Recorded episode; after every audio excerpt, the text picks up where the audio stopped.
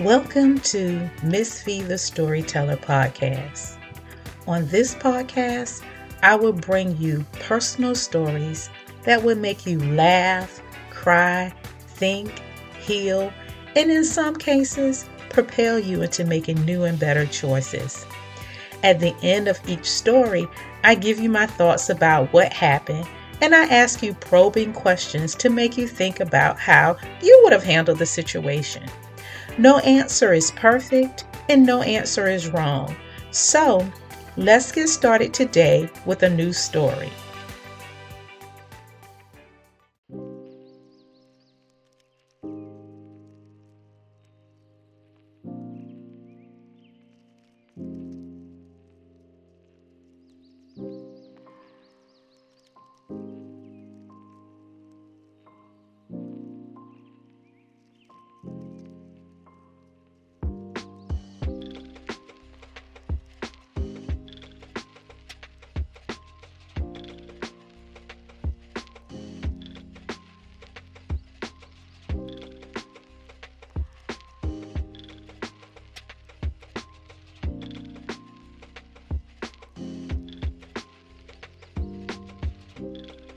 Hey, it's me, Miss V the Storyteller.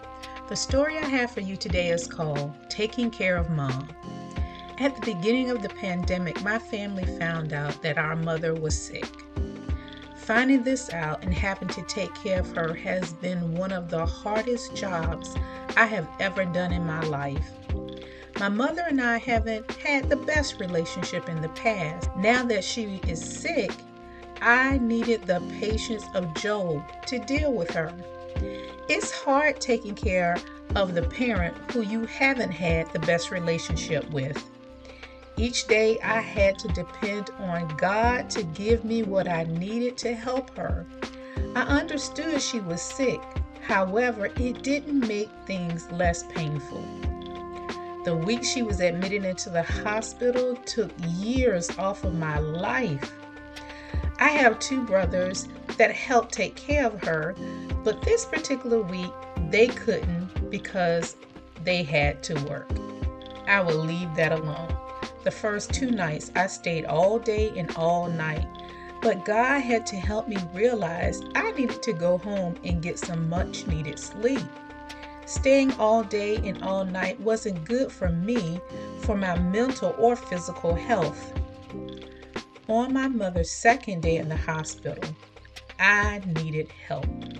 I was so overwhelmed by my mother, the nurses, and doctors constantly asking me all kinds of questions. I was burnt out.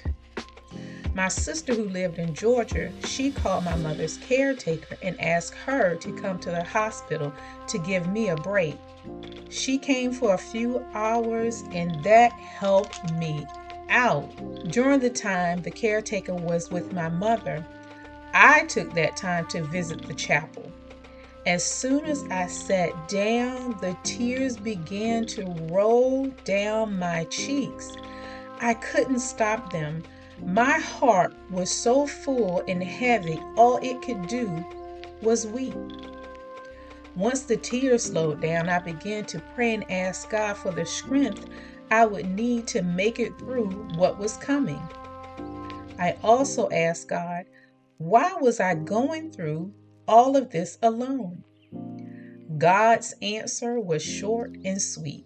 He said, You need to ask for help and stop carrying everything yourself. God was so right. I was the type of person who didn't ask for help. I carried bags, backpacks, carry on luggage, and suitcases, not realizing this was compromising my mental health. While sitting and praying, a man came into the chapel. You could visually see how much pain he was in. He walked right up to the altar, kneeled down, and began to pray. Got up and walked to the door to leave so that he could have some privacy. But I couldn't. God wanted me to stay with him. So I did. I sat down for a few minutes and listened to him pray. And then I got up and walked over to him and put my hand on his shoulder. I explained to him why I had my, my hand on his shoulder. I told him about the scripture that talks about touching and agreeing.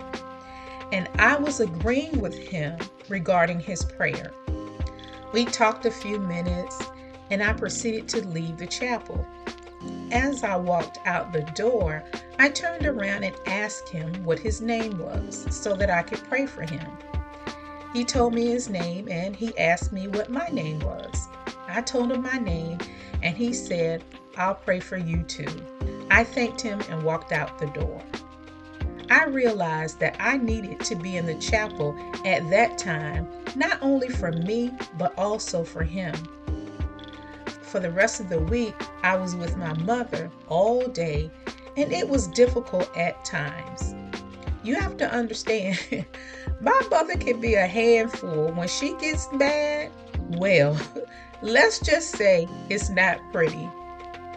I thank God for the peace and the strength He gave me because I really did need it. On my mother's last day of her hospital stay, that woman got on my last nerve. She complained about everything. The bed was uncomfortable. The nurses kept coming in and out. She couldn't sleep. She had to get up and walk. She didn't like the food they had. And my favorite was she wanted to lay down in the bed and let the nurses give her a bath. That one, that one took me out. I had to leave the room. Discharging my mother from the hospital was the best thing that happened to me that week. Here are my thoughts. Taking care of parents is hard work. However, asking for help can be harder. When you are a person who doesn't like to ask for help, it is difficult to let go and allow someone else to come in or take over. That was me. God helped me to understand that carrying everything myself wasn't good for me, for my physical or mental health. It's hard, but I now ask for help and it's getting easier the more I do it. Here are my questions. Are you the person who doesn't like to ask for help? If so, why or why not? Why do you think it's hard for some people to ask for help? All right, friends, thanks for listening. Bye.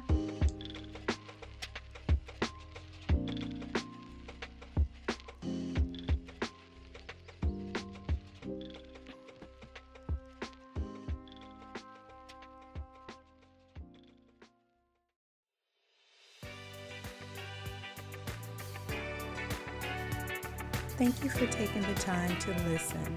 I pray that this story will make you think about your own childhood memories and how they have impacted your life. If you like what you hear, please follow me on Facebook, Instagram, LinkedIn, and also subscribe and share. Thanks.